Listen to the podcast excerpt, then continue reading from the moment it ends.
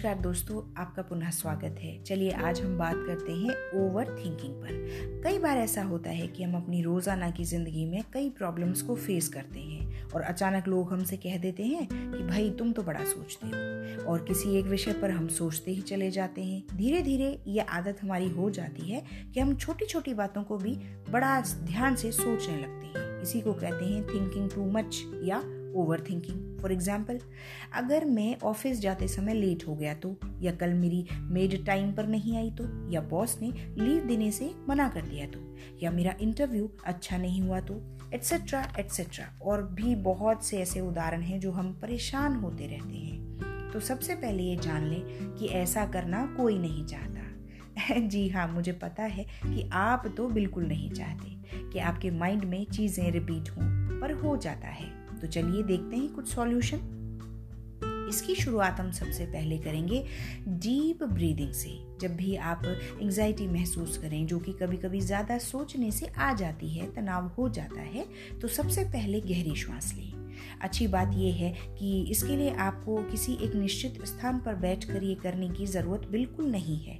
आप चलते फिरते भी तो गहरी श्वास ले ही सकते हैं। एक धीमी गहरी श्वास लीजिए। इसे कैसे करेंगे? चलिए, श्वास लेते समय चार तक गिनिए और धीरे धीरे श्वास छोड़िए और दोबारा आठ तक गिनिए। यानी आपको आठ तक गिनते हुए श्वास छोड़नी है। एक मिनट तक ये काउंट करिए। लैपटॉप तक काम करते समय या किचन प्लेटफॉर्म पर काम करते समय कहीं भी आप यह आसानी से कर सकती हैं।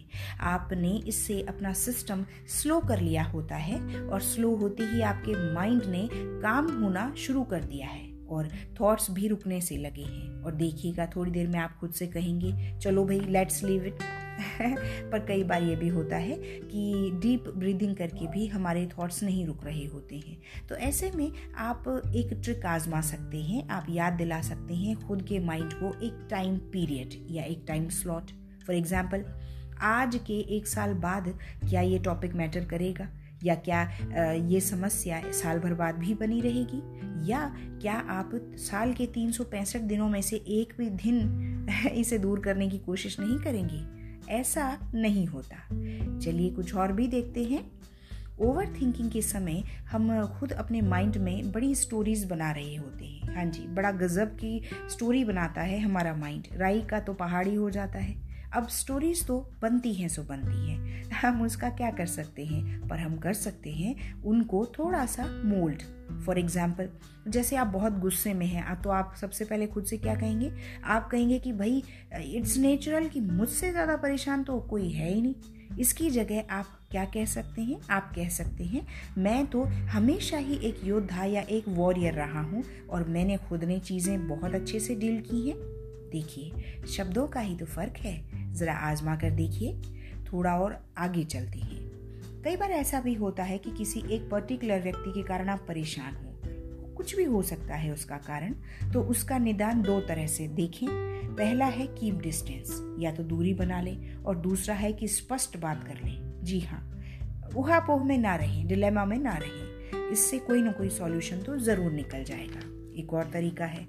वो ये है कि जब आपको सारे थॉट्स एक साथ घेर लें तो एक वर्ड पर अपने माइंड को फोकस कीजिए। नाव खुद से बोलें थिंक नाव यानी आप एट प्रेजेंट में रहना सीखिए। देखिए, अनावश्यक थॉट्स तो इससे वैनिश हो जाएँगे, एकदम से। और एक और उपाय है, वो है कि अपने माइंड को डिस्ट्रैक्ट करना सिखाइए। जैसे ही आपको कोई विचार घेरे, आप खुद हॉबी पर काम करना शुरू कर दीजिए।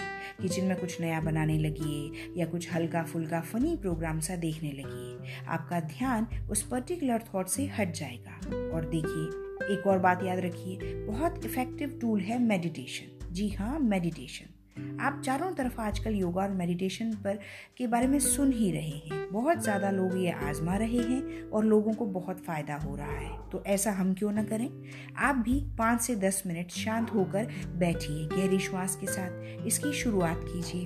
शुरू में आप किसी मेडिटेशन म्यूज़िक भी लगा सकते हैं और एक काम या सीरीन एटमॉस्फेयर में ध्यान कर सकते हैं। पहले हफ़्ते में ही आपको खुद में बहुत चेंजेस नज़र आने लगेंगे।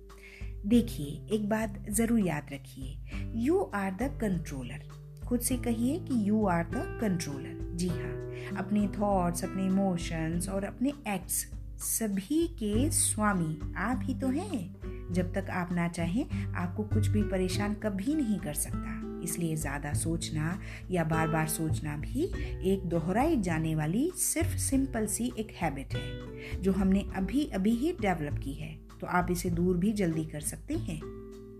जैसे हमारी खाना खाने की डिमांड कभी कम तो कभी ज़्यादा होती है। वैसे ही हमारे माइंड में भी आज कम तो कल ज़्यादा विचार आ ही सकते हैं। It's that simple. तो आज से ही कोशिश कीजिए एक नई आदत को अपनाने की। हो सकता है जिसे आप बहुत दिनों से जू भी करते चले आ रहे हैं वही आपको फ़ायदा पहुँचा दे। जैसा कि कहा जाता है, कुछ नया पुराने को बदल देता है। वैसे ही आपकी ये कभी कभी परेशान करने वाली छोटी सी ओवर थिंकिंग की हैबिट भी बदल दी जाएगी। आप ये कर सकते हैं क्योंकि you are the controller of your own तो चलिए, अभी से अभ्यास कीजिए। तो आज चर्चा का विषय बस यहीं तक। फिर किसी दिन नए प्रश्न के साथ मिलते हैं नेक्स्ट एपिसोड में। तब तक के लिए जैसे मैं हमेशा कहती हूँ, आप खूब खुश रहिए। बहुत खुश रहिए। और अपना ध्यान रखिए। Thank you